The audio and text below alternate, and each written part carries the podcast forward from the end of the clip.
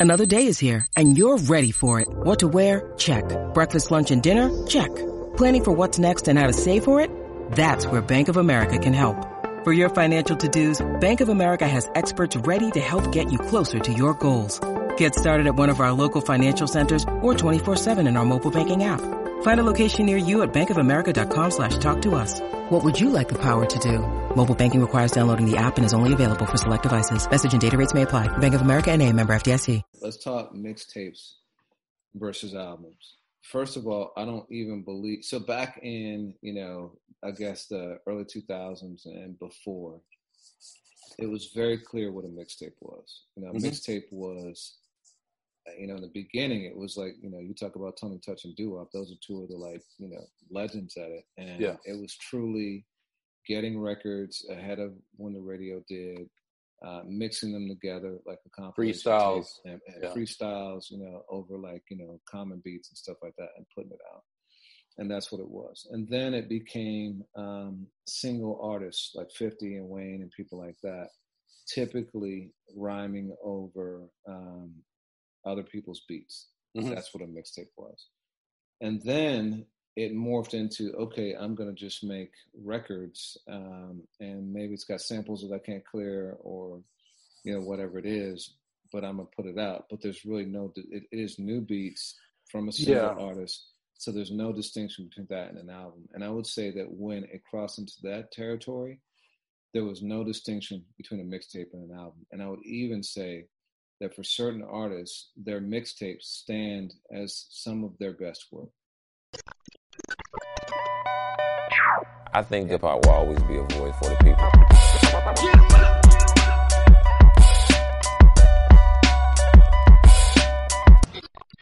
Hey, everybody. I'm Reggie Williams, founder and CEO of Ambrosia for Heads, and with me I have our editor in chief, Jake Paine. Welcome to our podcast, What's the Headline? Jake, what's going on, man? Man. A, a, good week for for music, and yeah, you know, just it was kind of a light week in terms of news compared to others, don't you think? Yeah, not much. You know, especially without the Verzuz going on. Um, you know, uh, that's been become a highlight for me. That uh, Last Dance or like kind of things I look forward to on the weekends. Uh, but the, the, the next one coming up looks like it's going to be crazy. Uh, well, there's yeah, the, for sure. That one's big. So we talked last week about uh, the potential of Lauren versus Lauryn Hill versus uh, Erykah, um, and you and I had differing opinions. I saw a lot of uh, comments, some agreeing with me. I think a few more vocalists agreeing with you. What do you think about uh, Jill Scott versus Erykah?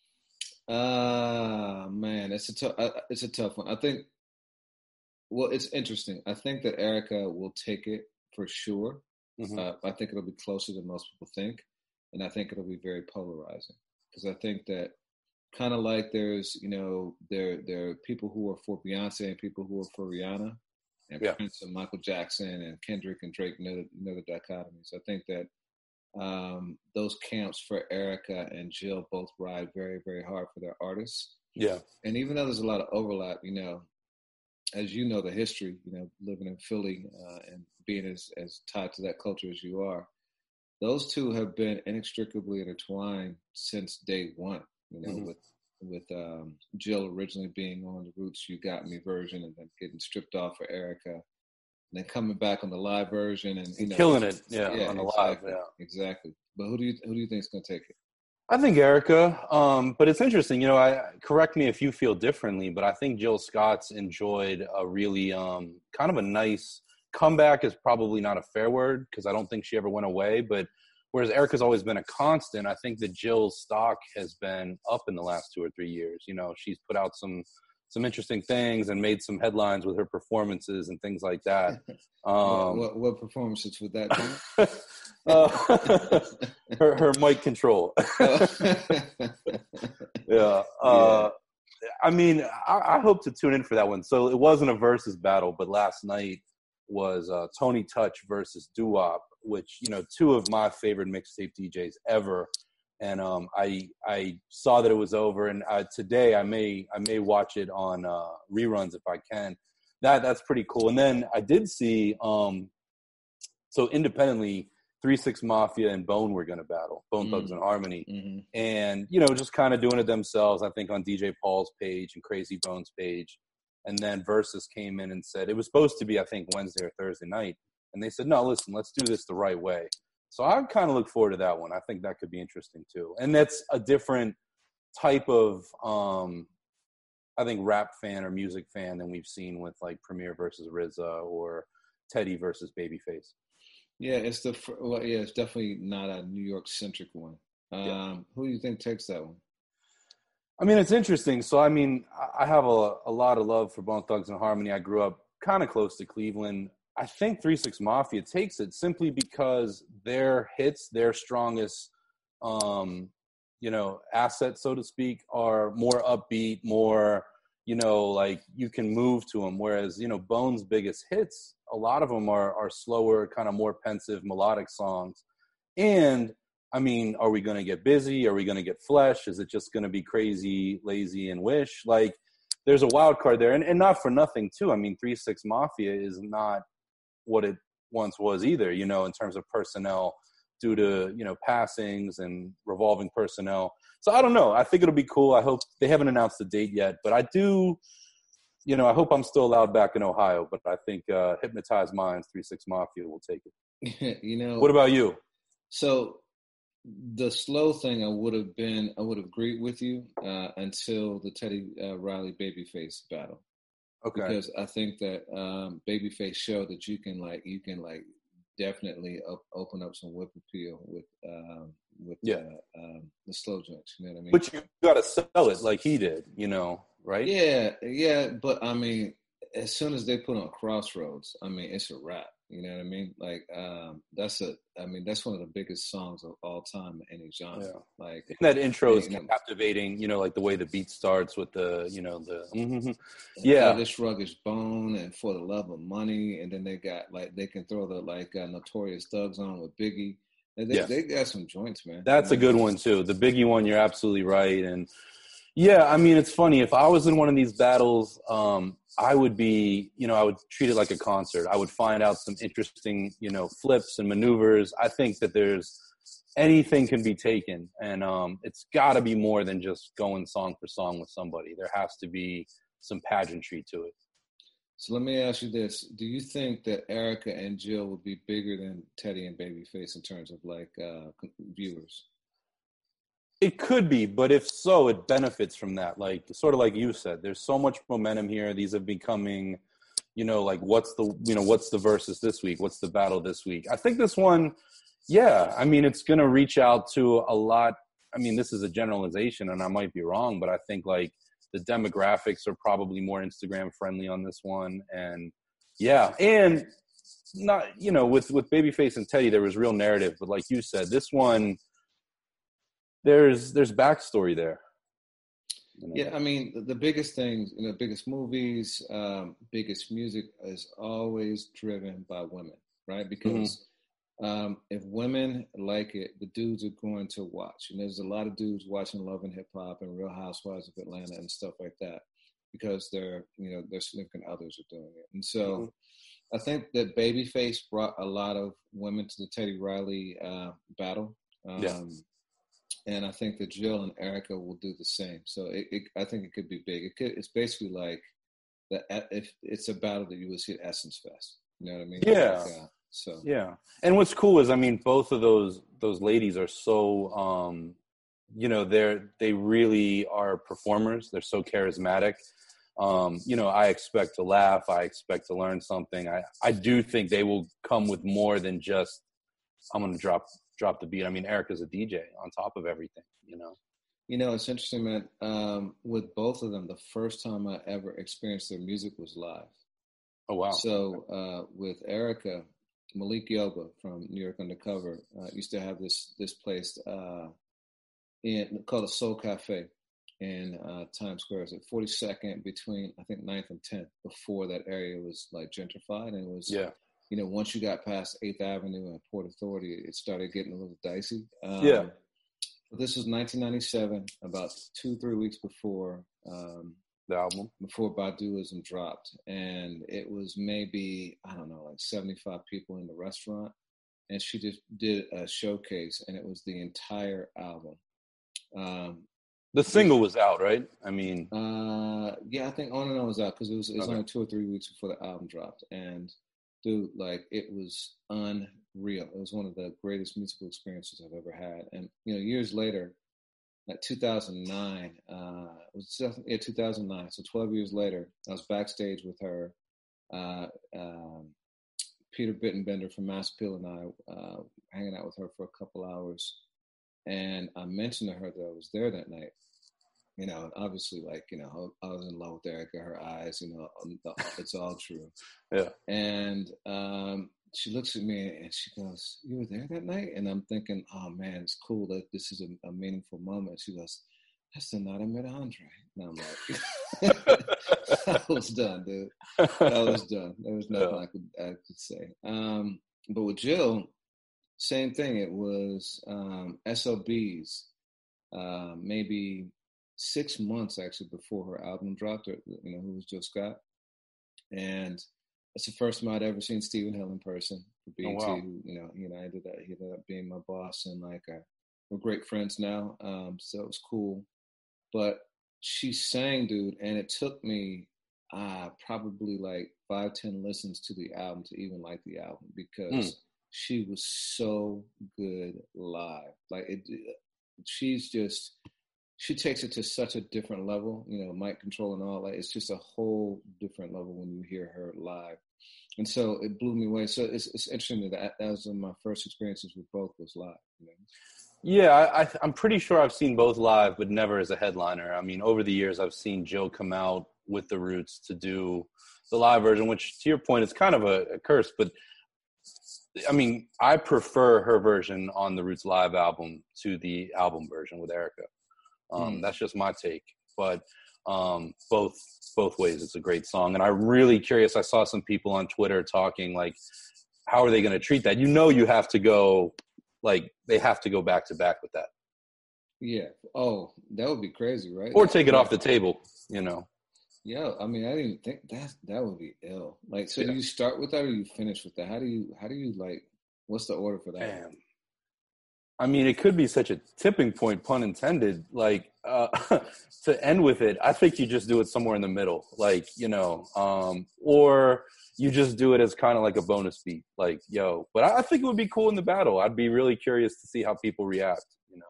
So let me ask you this: Would you ever incorporate a host into these battles, like a, um, you know, just like an MC who's like you know kicking it back and forth and like hyping it up? I think that could be really cool. You know, even like a uh, even like a Dougie Fresh or somebody to keep that energy. I mean, that was on one hand, it was so great about Premier and RZA, like the the chatter. But I have to say, just as a fan of competition, like there was a couple of times where the momentum, you know, dropped a little bit, and to have a high energy host that could guide the artist. Okay, like now you're up, you know, or let them have a minute for rapport there. I think that could be really, really good, especially here. And if we're in quarantine much longer or Verzuz outlives quarantine as we know it, I think that's a really good idea. And I mean, look who's behind it between, um, you know, Swizz and Tim. Like Swizz is an incredible uh, host like that. Absolutely, absolutely. I'd love to see. I'd love to see uh, Dave Chappelle host this one, mm, and then I'd yeah. love to see the the breakdown uh, by by uh, Questlove that would be really tight. I saw so many jokes about like what outfits people were going to wear to tune in. You know, all the uh, you know neo soul, uh, Soulquarians like thrift store, you know, garb. Um, yeah. So you'll have to uh, let our podcast viewers know what you watch when you tune in. I'll I'll probably be dressed like this as usual. yeah. So we touched on the last dance briefly. You had said something earlier in the week that I thought was really interesting.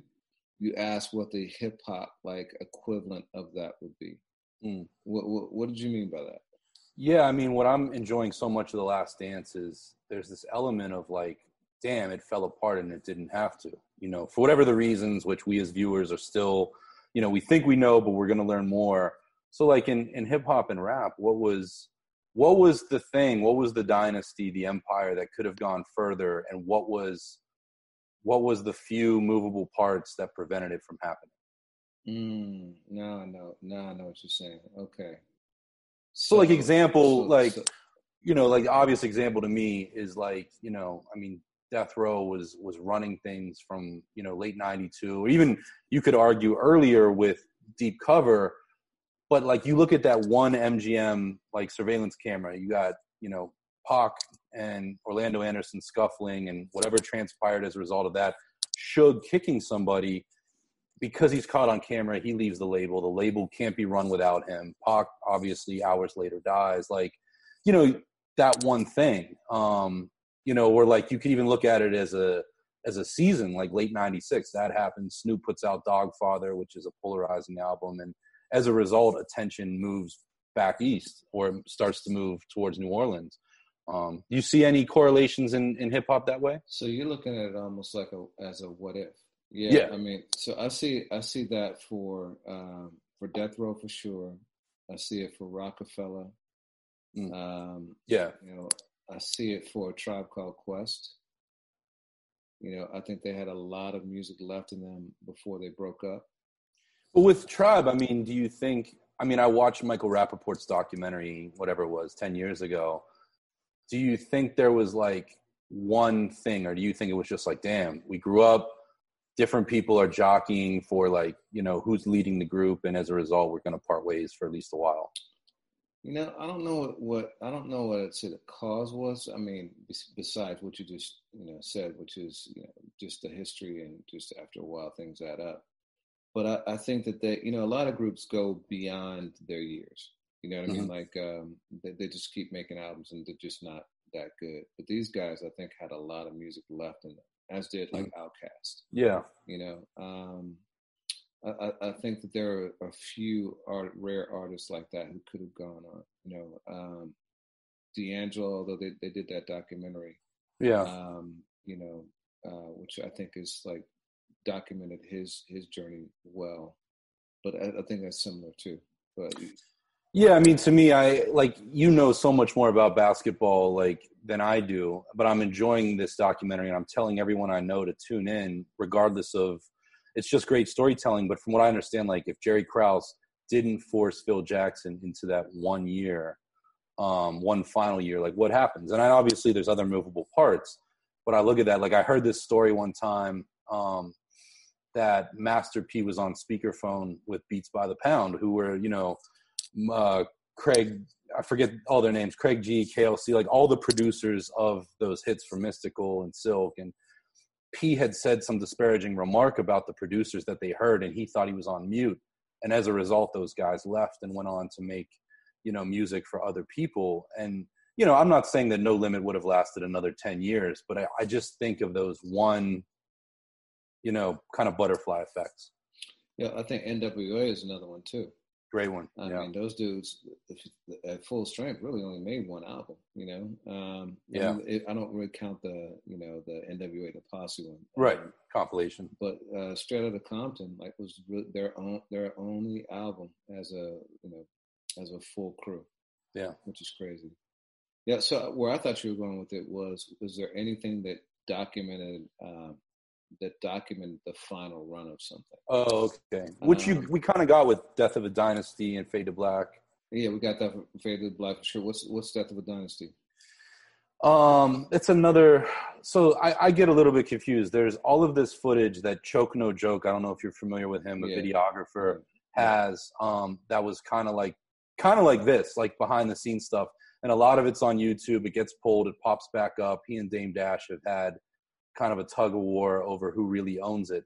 But you get to see, um, and I I don't believe that that's Death of a Dynasty. That was called something else. But you get to see kind of like the meetings where Jay and Dame are very clearly like going their different ways. Mm. And you have all these artists on the label that are, you know, kind of suffering um, as a result of it, but still putting out great music, especially young Kanye West, you know, um, and, and Cam'ron and stuff so yeah, I'm, I'm thinking of that. NWA has a lot of stuff that I need to track down too. There's a lot of like straight to VHS, like the pool parties and stuff yeah, that I want to see. It's just not it's not serious storytelling though. Okay, it's, it's, showing kind of like backstage debauchery and stuff like that. It's DNA, yeah.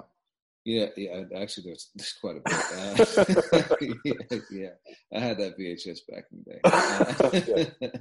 Probably on World uh, Star now. Yeah, yeah, right. Um, yeah, I was thinking about also the show Yeah, you know, it, it, chronicled this really amazing moment in time for hip hop, um, and I think is is a documentary like that. But you know, I think part of what makes The Last Dance so fantastic is that it's so long. I mean, ten yeah. hours. That's a that's that's a real deep dive in the storytelling. Now it's commonplace to do a documentary like that, like with Netflix. But uh, but to to have gathered that much footage back then is insane. I love that each episode is is um kind of dedicate like it, it advances the story i really like the fact that they didn't keep it chronological you know they're going back to the rise of the dynasty and then intercutting it with that final year but it seems like every hour is dedicated to one person or player mm-hmm. um and I, I really enjoyed the phil jackson episode i uh you know, it was obviously before my time, but I didn't realize, you know, that he was a championship player. I don't know why, but I don't know a whole lot. I mean, I, I know, uh, you know, um, Frazier and different players from the early, you know, 70s Knicks, but I didn't realize that Phil Jackson was kind of instrumental in that, huh? Yeah, for sure. Absolutely. Absolutely. And the photograph of him in the cab, they they use it right as they talk about him uh, using LSD, but he's making that face out the window like that. For, I'm gonna get that frame. That that that photograph is is, is just so dope. What's your meme for that?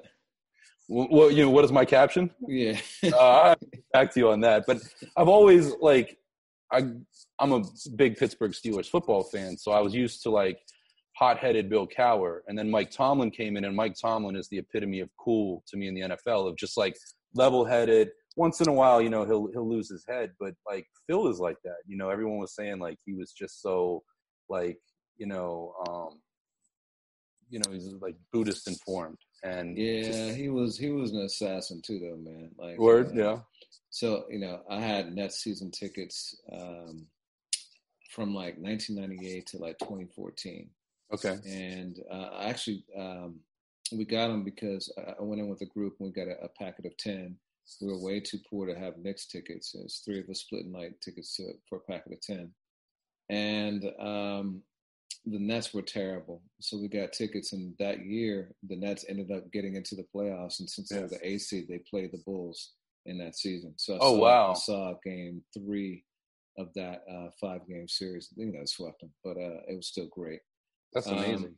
Um, but then the Nets got good by 2001, 2002. yeah. Jason Kidd came and they made it to the finals 2002 were there in the beginning of half in the beginning of the series phil jackson wrote on the back on the, the blackboard in the locker room for the lakers give them hope and then yeah. at halftime he wrote now take it away. Oh wow. Yeah, so that's gangster. That that's is super gangster yeah. That's how the, so, that's what, how the government's doing us now with these like the lockdown. Right. And yeah and these checks you know i'm right, still exactly. yeah. um, so you know the handshake i want to ask you just because I, I from what i know about you you know you're a fan of you know you were paying a lot of attention to late 1980s basketball what what is your take on this you know snub so to speak from the pistons i've heard a lot of talk this week and you showed me a dope video as well on Isiah, kind of reflecting against the last dance yeah, you know, I know that Isiah said um, that the that that's what the Celtics did to them. It might be true, um, but it was seen as like kind of a you know an asshole move. You know, uh, to use Jordan's word, like mm-hmm. They had beaten them twice, two years in a row. Like uh, it's a changing of the guard. Like give the young boys some love. You know what I mean? Like yeah. Um, uh, they came back. They played hard. They swept you. You know, it's all good. Like, um, so you know, I, I don't buy that it was a time of the era. Um, but you know, as that interview that I, I saw with Isiah um, really enforced, there was a, a, real double standard with the Pistons. You know, uh, it was a racially charged uh, sort of language and perspective attached to them. You know, they were seen as thugs mm. and um, not worthy of you know, being champions and things like that. Um, and then, you know, as Isiah said, like years later, when the Knicks employed their tactics and the, and the Heat under Pat Riley, they were just tough and like you know hard scrabble. Um, yeah. So it was interesting, and Isiah, and Isiah was a tough dude, man. That dude like dropped twenty five and a quarter, I believe, on like a is it like a fractured ankle or something like mm. that. I mean, uh, they were a tough team. So you know, you want to see guys like that, like you know, man up and just like admit they were beat. But you know, it was what it was. Do you, uh, you know, you mentioned in our last podcast that you know you kind of the origin of this of Michael Jordan kind of getting the final cut. Have you felt in the episodes that have released so far that it shows enough of Jordan vulnerable or you know any error in his ways? Um, not to say there is any, but I'm curious. I think, I think, it's a little sanitized still. You know, I read this book called Playing for Keeps by David Halberstam, um, Halberstam, uh, which is kind of the definitive biography on Michael Jordan. Um, and it, dude, it, it, shows all the warts. You know, the the cursing, the braggadocio, um, him like punching Steve Kerr in the eye in practice because like he wasn't working hard enough. Like Jordan was a monster, dude. He was yeah. he was a beast. Um, and I think that you get glimpses of that, yeah. but not to the extent that it was. Like he was, he was, he was uh, hard on people. And we've also you've seen the Chamillionaire video. Um, oh yeah, yeah. It's like, nah, I ain't, I ain't taking pictures with no, you know, like, yeah. like Chamillionaire at the top of his game goes to Michael Jordan. It's like, yo, man, can I get a picture? And Michael Jordan curses him out like in front of everybody. Like, yeah, he that's that's Jordan, man. Man, it's funny. You know, I've told you this story, but I, you know, I grew up in the suburbs of Pittsburgh, about you know eight miles outside of downtown. And I remember one night, I was 16 or 17 years old, and I borrowed my mom's car. And Mario Lemieux, you know, Hall of Fame hockey player, used to have these charity golf tournaments, and Jordan was in town for one. And in the town that I lived in, like everyone had rolled up and go home. It's like 10 o'clock at night. I had to be home because I was on a Cinderella driver's license and I see Mario and Michael Jordan on the street smoking a cigar. And literally, you know, I could have parked right in front of him and gotten out. It wasn't like downtown Philly or, and I drove home. And my, and I've said this to you, like, I'm, I'm not a, I'm not a huge hockey fan. I watch. I'm not a huge basketball fan. I watch. Let those two guys have their moment. And it, this was before cameras were on phones. But I have to tell you, after watching The Last Dance, I'm if I'd have gotten out of that car and run up on them, I'm halfway. I probably would have gotten cursed out a hundred times worse than Chamillionaire. Yeah, yeah, yeah no doubt. yeah. Yo, so you talked about new music that's coming. Um, one of the things you mentioned in the document is that Nas and Hit Boy are working together.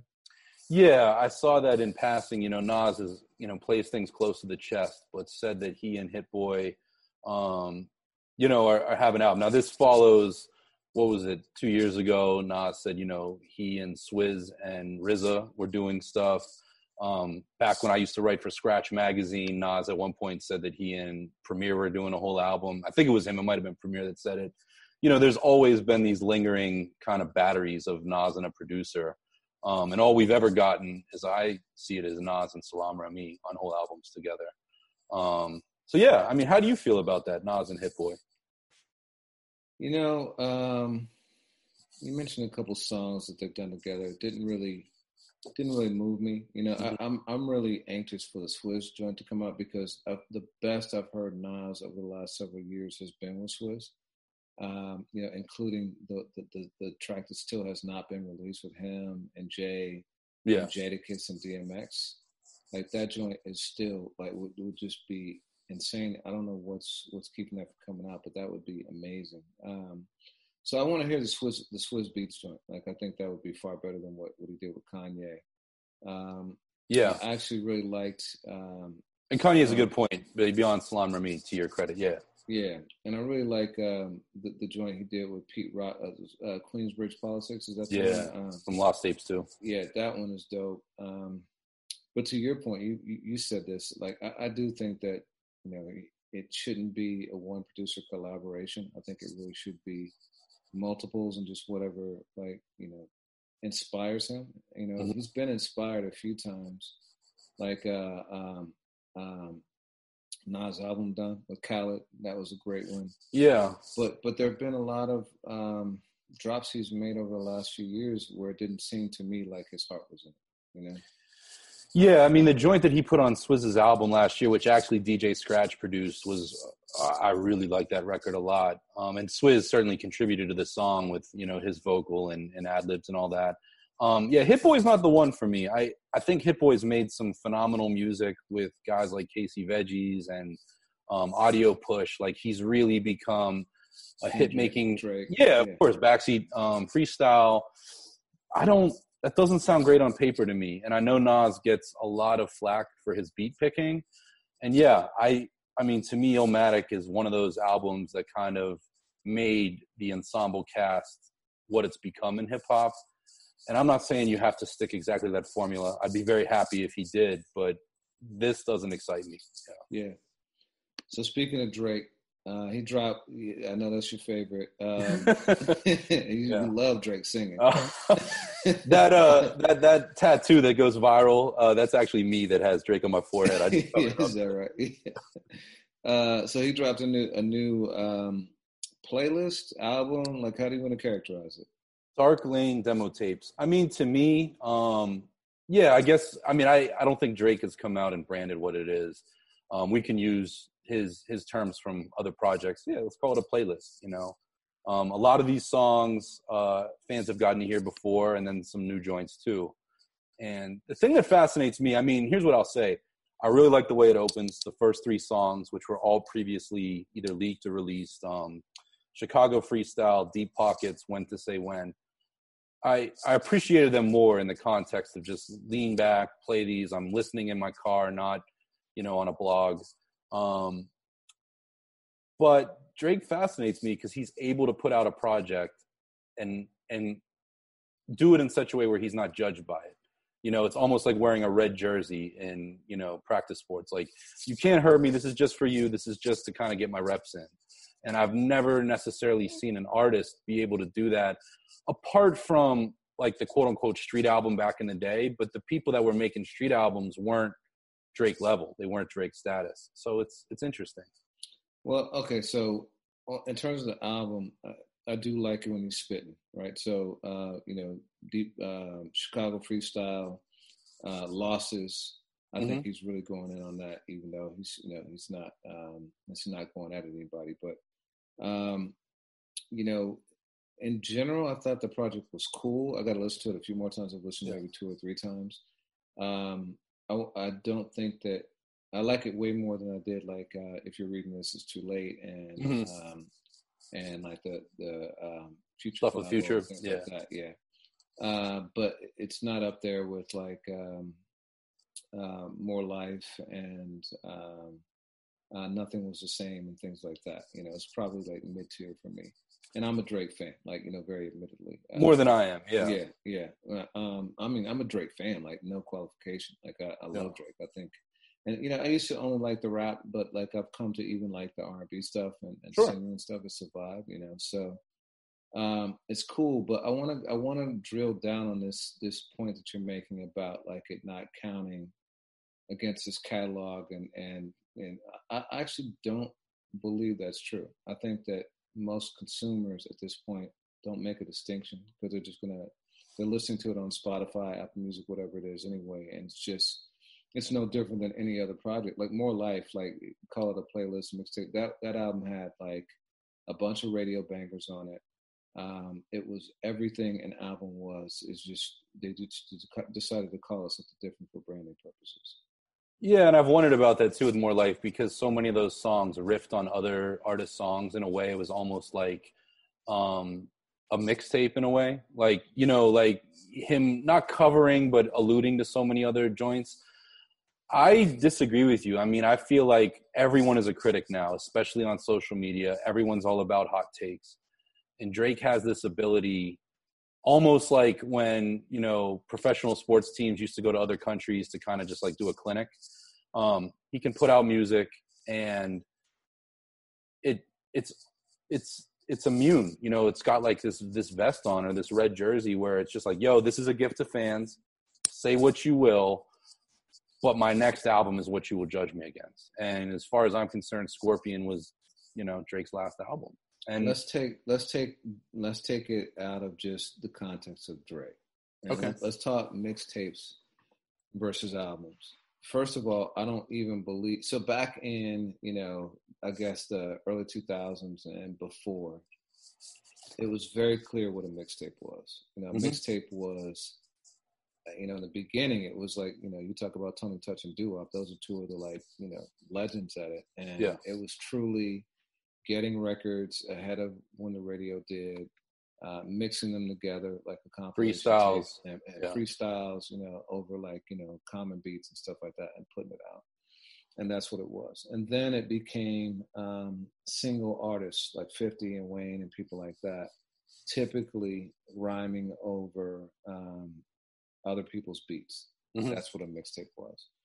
And then it morphed into okay, I'm gonna just make records, um, and maybe it's got samples that I can't clear, or you know whatever it is, but I'm gonna put it out. But there's really no, it, it is new beats from a single Yeah. artist, so there's no distinction between that and an album. And I would say that when it crossed into that territory, there was no distinction between a mixtape and an album. And I would even say that for certain artists, their mixtapes stand as some of their best work.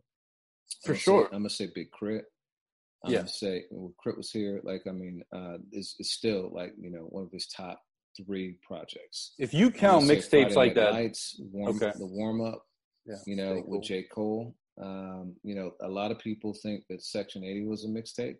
You know, there's that debate. Um, Yeah. So even so, even just the nature of that debate shows that there's really not a distinction. There is, and and and that's you know that's kind of its own conversation. And back in those days, you know, it, to me, at the time, you know, I was I was running editorial for Hip Hop DX, and we really struggled with that. You know, when it came down to like year end. And you're absolutely right. Somewhere in around 2010, it changed. Like Rick Ross's, what was it, Albert Anastasia mixtape had "Blowing Money Fast" and um, I think MC Hammer on it. And those records were so hot on the street that I think it was Def Jam at the time was like, no, we're gonna, you know, we're gonna put this on the album, and or, and and Rick, you know, Ross made that decision himself.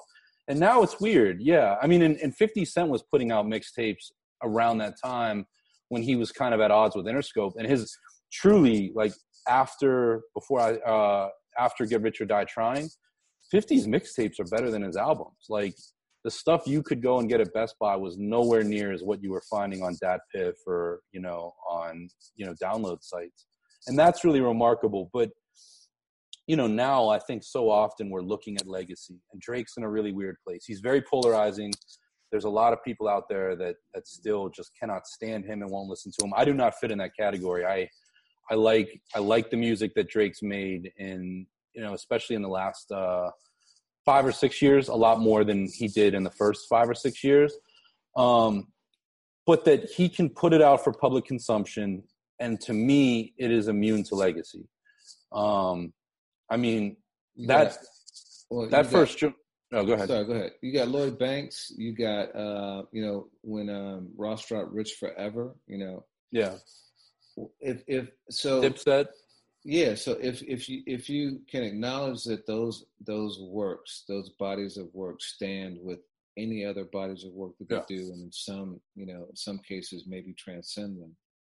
Um, why would Drake be immune to what these others the others because artists he's he's doing it differently you know back back five plus years ago to me those felt like things that were for the fans there's a lot of people out here that say they like 50 cent but weren't following those mixtapes um, because they didn't see them in walmart or best buy or wherever and now it's all in our phones it's all in our browsers it's it's just different to me i mean truly K.R.I.T.'s a great example because if you include K.R.I.T.'s mixtapes um, he's a lot closer to J. Cole and Kendrick than he is without them, in my opinion. I say Well, that. So why wouldn't you though? I mean, it's all music. Like uh and so Chance the Rapper, like I mean, he wouldn't have a catalog if it weren't for mixtapes. Uh and you say that it's for the fans, but isn't all music for the fans? Like, you know, I don't know. I don't know what the distinction is. So you feel like if if if if the wide consensus is that Dark Lane demo tapes is mid, it's eh, it's cool, but it's not on the level of what Drake's done. You think that that is a strike against his catalog or his legacy? Absolutely. It's on Apple Music as any other release that he would make is. You know, it's not like a SoundCloud thing or something like that.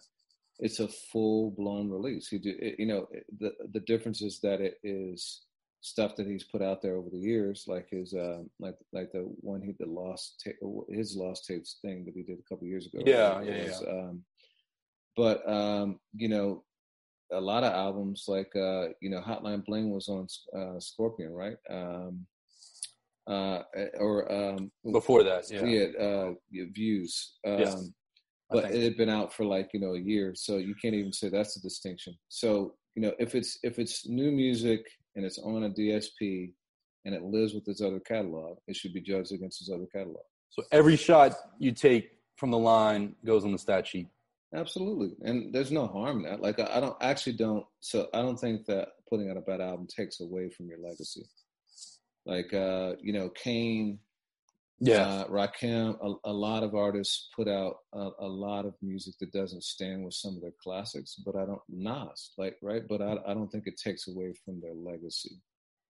Yeah, I just look at it. I'd look at how the artist treats it. You know, even Kendrick with you know Untitled Unmastered. Um, there's some things that just feel like they live in another lane to me you know and and there's no right answer it's just how it's how it's perceived and for me um if the consensus was that this was mid it would it would count against drake. And drake is an artist that you know i don't count the the, the early stuff with future. That was kind of but like at an album basis he's really you know appeased his core very well in a way that you know, to me is a newer version of like OutKast, which I know Idlewild is a challenging listen, but by and large, OutKast they made nothing but great albums. De La Soul doesn't have a weak link in their, um, you know, in their catalog, in my opinion. And there's people well, out there that feel different. If you think it's subpar, why would you put it out if you're an artist? Like, it, you know, for the fans, you should always be delivering value. So we live in a time right now where I mean I feel like you know you got to stroke the fire a little bit, and especially right now. I mean we've seen the upper echelon artists do these kind of sudden drops. You know, um, yeah. I mean, I don't know. It's it's, well, it's let's go back to K.R.I.T. though, because you yeah. made that point. You said that you know if you of his mixtapes, then he stands next to you know Kendrick Cole and all those guys. He's a lot closer. Yeah. Why wouldn't you? I mean, in my perception of K.R.I.T., that counts. But if I was to tell somebody that was a new fan, it's just a it's a lot more to navigate. I don't know. I part of me feels like I'm not necessarily making the best case here on my side, but like that music to me, what K.R.I.T. was capable of without the label system behind him and without sample clearances and all of that was exceptional. Um, you think it would matter if uh, that stuff was on DSPs? Like it, when you say navigate, you mean you got to go through DatPiff and stuff like that to get to it, or YouTube? Yeah, honestly, I have a browser open on my phone right now to live mixtapes or something, just so I can listen to K.R.I.T. was here. Mm-hmm. Um, like, and it's it's it's it's harder to find. And and you're right. I mean, I got to give infinite props to Section 80 because that was something that came out and at first felt like a mixtape, but based on the way that it was received suddenly um, if I'm not mistaken, I think Top Dawg Entertainment put it out It's just like SoundCloud, and then very quickly, well, the hubbub built. You know, it was like, boom, buy this on iTunes. Yeah. Or you know, and, and that was a game changer. I mean, acid uh, acid rap was a bit of a game changer too. Well, you know, coloring book with you know 2016. It's just it's just an advancing conversation that's interesting to me.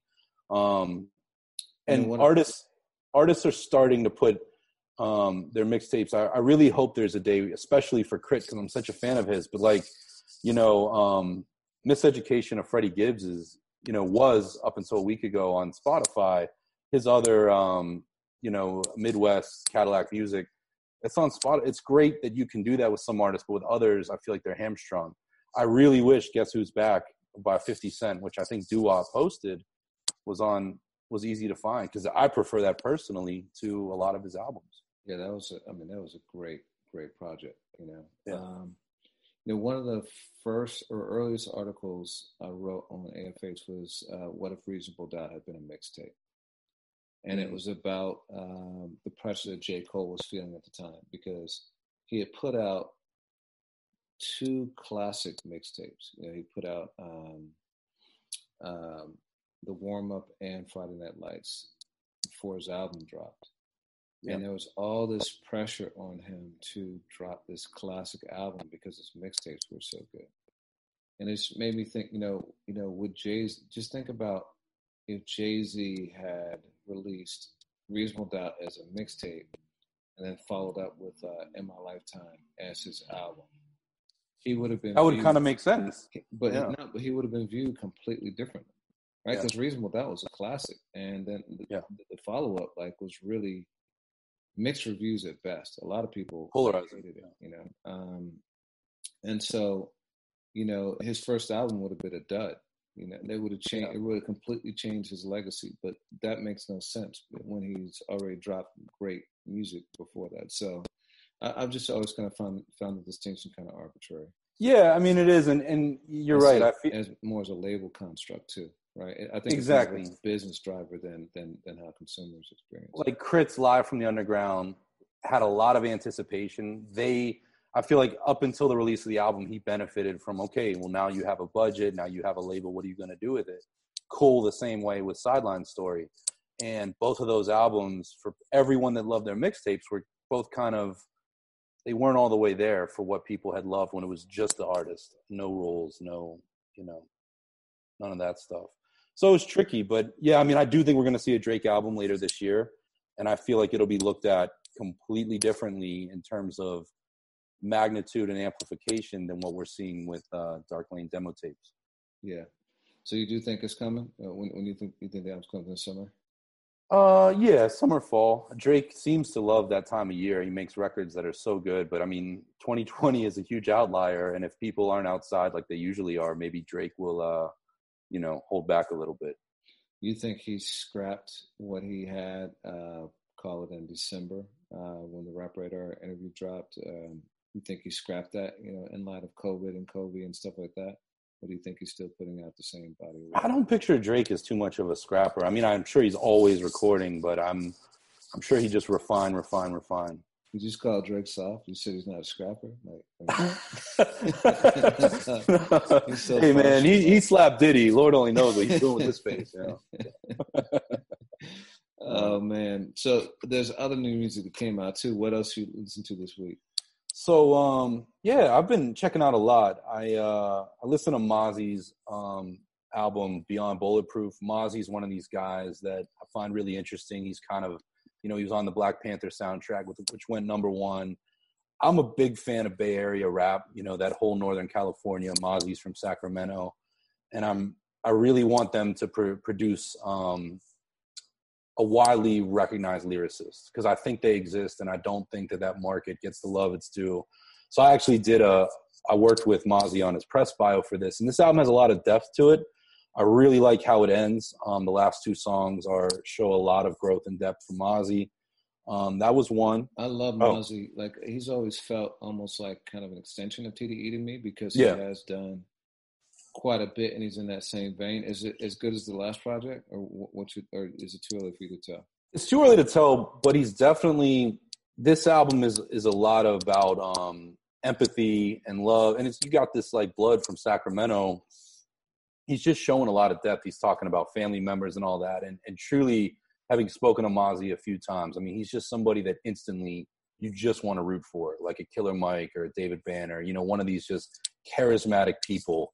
So um, that's great to see. And for anybody that likes, you know, West Coast, uh, you know, street rap, check that album out. That that's really good. Um, definitely kind of went under the radar so far. Um, Skyzoo put out an album that's an homage to his kind of. Uh, he called himself a, a jazz connoisseur, and it's even got a Blue Note themed title to it. And um, I believe it's with a, a band um, called Dumbo Station. Uh, you know, Brooklyn. I really like that project. It's kind of like an EP. It's a shorter album, but Skyzoo's somebody else. You know, you and I have been talking about it with Royce and Black Thought and some other people. I truly believe like Sky is in, you know, he's he's at a new zenith with his career, and it, it's probably only going to go up from here. Yeah, you put me up on the Bluest Note project. I, I thought that was dope. Uh, you know, he hit that Roy Ayers joint. Uh, we live in Brooklyn. You know, just as hard as uh, Mos Def did. Um, you know, Yeah. it's funny. I saw uh, Mos at a concert he did, um, Black on Both Sides for the 10th year anniversary. And uh, Twenty, right? It was uh, recent, 20 right? Yeah, wow, 20. Yeah, that's crazy. 20. Um, and he put on that Roy Ayers joint, uh, the original, and just started yeah. dancing. And, yeah, he was getting down at first, but like he was also just like he literally went into a different world. Like and yeah. it was just like it was wild. Um, but yeah, that joint just gets me crazy. But that's a great project. Um, that yeah. joint in particular is really cool. I mean, Sky has been public that he left Brooklyn and I think relocated to Atlanta, and that particular song is called "We Used to Live in Brooklyn, Baby," mm. and it um it addresses you know an ever changing Brooklyn and gentrification, all that, and it has a lot of soul to it, a lot of um personality. That's I mean, I love the joint he did with Pete Rock last year, Retropolitan, and this song is um it's another one of those that just hits you between the ribs. And yeah, we um, got a great interview with him and him and Pete that time Pete, too. So yeah. like you know, um, we'll we'll link to that in the video in the in yeah. either description or at the end. But check that out. Uh, but I agree with you. Sky is, is is only getting better. He is, and you know, Sky has always been tied to producers early in his careers with Ninth, and then the project with Pete, and a lot of work with Illmind. Sky he sells records himself. I mean, he drives interest himself. He's just a, a, a lyricist with a lot of attention to detail, and I like that. Um, just some other two other joints I'll mention. Um, Tom Misch, are you familiar with him? Mm-mm. So actually, Amanda Mester, you know, part of the AFH family, um, big fan of him. He's he's one of these guys that I don't know how to describe his music. Kind of transcends genre. Um, in a way, sort of like a down tempo Gorillaz. That's probably not fair but he has a new album out um, with a guy named Yussef Dayes, and there's a joint on the album with Freddie Gibbs called Night Ride, Night Rider, and um, another one of our staffers, Michael Blair, put me onto that.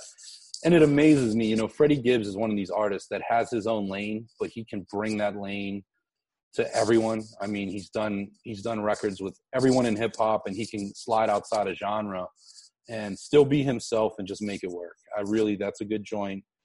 And then lastly for me, um, Mr. Lif, who heads know from Mellow Music Group and way back Def Jux, he's got a new group out with Stu Bangas, who's a producer, I believe, um, in the New England area, who's worked with like Sean Price and Army of the Pharaohs, a lot of those guys. And they've got a group called the Vanguard, and they have a joint called New Normal. And um, I've always admired Lif. Lif has some joints I really like with Perceptionists, and this is up there. I mean, I I played the hell out of this record over the last week, and I believe, uh, yeah, we did. We added it to the playlist, so that's yeah. been a scorcher for me.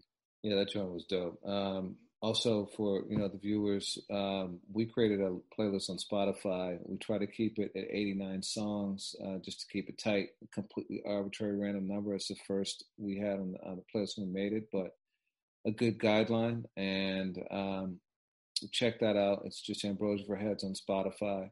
But any new music we're talking about, if we're feeling it, it's usually on that playlist. It's a good way to kind of keep up on things, um, not have to go through a bunch of junk. You know, trying to only do the best of the best. But yeah, I really like that one. Also, uh, for me, Brandy dropped something and with Chance the Rapper, and that was yeah. real cool, man. It's the best I've heard her sound in a long, long time. She sounds yeah. great and Chance is cool too. It's real upbeat summer song. So Baby Mama, right? That's yeah, yeah, yeah. So I stuck that on there. I really like that too. You know, I liked it. I checked it out. Yeah, you put me on to that, and you put me on to uh, not not new music, although he performs some of his newer stuff. Jeru did a, uh, a, a from home tiny desk live from Berlin, Germany this week.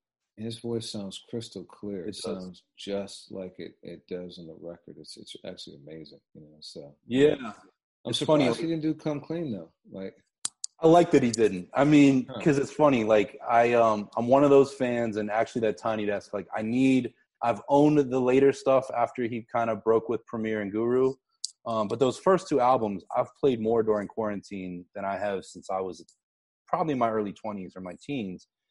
And Jeru is an artist whose album cuts, man, they're um, like it's all killer, no filler to me. Especially you know those two albums, Wrath of the Math and uh, Sunrises on the East. Did you did you yeah, get to open with "You Can't Stop the Prophet," which was ill. That was a real ill. And he explained why. Uh, yeah. yeah. yeah, and just those chords though, and uh, you know, shout out to Abby O'Neill for you know curating that. Um, she's keeping Tiny Desk alive even in these quarantine times. Yeah. Uh, you know, the Black Thought stream, the Black Thought um, was incredible. The Jeru thing was dope. So I'm, I'm glad they're able to keep it going. I love the Tiny Desk, you know, and I, I've known Abby from back in the day. I mean, Tiny Desk keeps, you know, waving a flag for you know, great hip hop. And some of my favorite, I mean, you put me on to my favorite tiny desk ever was T Pain, which is not something um, that I ever thought I would say. But um, Kane, OC, Masta Ace, GZA, Common, like some of the best tiny desks have been, you know, um, 20 plus year veterans coming in and showing why they are top tier MCs. Yeah, I still go back to that T Pain one. Um, you know, his version of Up Down, where he used the slowed down version of I Keep Forgetting by Michael McDonald, which yeah. a lot of people know as Regulate um, yeah. G. That joint is crazy. Still gives me chills, man. That's um, insane. And so some videos came out too. You you like to run the jewels. Tell me what you liked about it. You you love that video. Um, and you asked a question as to whether or not anyone was, was doing videos at their level. And yeah, I mean, Run the Jewels came out with um, "Ooh La La," you know, the Greg Nice, you know, reference to Gang Starr song. And Greg Nice is on the record. Premier's doing scratches on paper. I thought I would just adore that song. And when it came out, I was sort of like you said about Drake, you know, the the, the new project. I was like, it's cool. The video enhanced the the song for me, and you know, Run the Jewels, both themselves, as well as joints like the DJ Shadow collaboration a couple years ago. Their videos are jarring. They're artful. They're um, they feel like 1990s MTV. You know, when there would be 20 videos in rotation, and you would really get to see an artist and what their commentary was. And I thought about it, and I was like, who's making videos on RTJ's level? Um, and you know, you and I were talking about like certainly Donald Glover uh, J. Cole, Kendrick. Um, who else? Travis Scott for sure. Travis. Yeah. Um, Chance maybe. Chance, yeah. There's a few. Um, you know, surprisingly, Action Bronson had some really great videos over the years too. Yeah. You know, the the Coming to America. Yeah. Uh, you know, parody and um, yeah, he's he's had some great videos. And but I yeah, thought a lot of people, a lot of people are just like lazy, just standing on the street like rapping, like looking yeah. up is like a video. But that's not, yeah, it's not. and that's not it. And I feel like the video's lost a lot of its luster. Um, that's alliteration for you. Uh, but like you know, five years ago, I feel like people were experiencing hip hop on you know screens, you know, on their desktop and laptop and watching videos. And now, just with DSPs and everything readily available, I feel like audio means something different. And you and I, you know with AFH, we noticed that like there would be a lot more audio than there would be video. And RTJ came out with this. Um, Greg Nice is, you know, when you talk about master of ceremony, he definitely doesn't get his props. And Greg is a, he lives up to his name. He's always been a really good guy to me, but he just rapping in the camera, doing his ad libs is just so dope. And um, I'm really excited for this project. I feel like, I feel like RTJ has given us three albums that you know, as we talk about mixtapes, and they they're funny because the first two albums were giveaways. Um, you know, they've they've been pretty cohesive, pretty tight. I feel like with RTJ four or whatever they decide to call it, they are gonna really step out of the box without going without without losing who they are. Yeah, that's another one. You, you would you call their first two albums since they were giveaways or, or no? I do, I do, and maybe I'm going against my own argument there, but um, to me, yeah, that that that and it was just dope that they gave them away, and it wasn't because of samples or anything else. They just kind of have this like subversive, like, no, we're doing it our way, and it was also available on vinyl and CD if you wanted to support. But they they just gave the music to the fans, and that was so yeah. dope. Yeah. Well, before we close, man, uh, we, we lost another one to COVID this week. Are you with you talking about Stezo? Yeah. Yeah. yeah. I, are you sure it's COVID? I thought it was. Uh, what, what, what, do you, what do you, what do you, what do you? I haven't seen the cause of, of death, but it, yeah. it may be. And I, I, you know, I was uh, just about going to bed, whatever night it was, and I saw Dart Adams. Shout out to Dart. Um, tweet, and then I saw Questlove did a really beautiful tribute, and Erick Sermon and PMD also perished. Yeah, just sad, man. Yeah. So you know, COVID or not, you know, another right. loss for hip hop, and uh, you know, you know, condolences to his family. Stezo is an artist. Um, you know, Crazy Noise. It's funny. That was an album I had to own, and it was hard to find. And it's he's one of those artists. Whenever I've played, um, it's my turn or Freak the Funk. You know, his two biggest records. It's it's one of those joints. I don't know if you have any like this, but if you play it for people, they ask who it is. Like Yeah. it's just so accessible, and um, his music videos were dope with the helicopter and all that, and obviously his ties into um, EPMD and and you know you got the chill in the video. Yeah. It was it was a it's my thing or you got the chill the video he was Uh, I can't remember which Yeah. one, uh, but but I know he was tied to to Erick and Parrish for sure. Yeah, and also um, with that too, I, we got, acknowledge um, Rap, uh, who's from the Paid in Full posse. He's on the back cover, and um, you know, one of those guys. I feel like that kind of was an enforcer, so to speak, for Eric and Rakim. And um, recently uh, came back from from doing a bid, and he was on Sway last year with uh, with my man Bumpy Knuckles, and uh, COVID, as I understand it, did get wrapped, and it's just sad. I, I got to acknowledge him because there was a lot of unseen forces in that movement um, that changed hip hop's fashion and street sensibility and all that. And he's definitely one of those guys out of Brooklyn. Yeah, yeah. Man, so um, as we always end it, song of the week. I'm gonna give it up to Lif and Stu, the new normal. That is a phrase. You're the first person I heard use it in the in kind of the my you know periphery a few years ago, and that's a term that's just stuck. And with all that's going on right now, that's just hip hop that I can hold on to. Mm. What about you? Yeah, you know, I'm gonna go with three two seven um, Hmm. from West Side uh, Gunn? Side Gunn jo- joint because like that just is it's so soulful and those guys are just going in and like he and Joey sound so good together. Um, and, and Tyler, you know. Yeah. Um, so, but yeah, I, I've been that's been heavy rotation for me. That would be one I'd love to see a video for. I really, I mean, Griselda, they use Hype Williams as we talk about videos, and uh, didn't, you know, they didn't do the traditional Hype Williams video with, um, you know, uh, Dub Dub CD.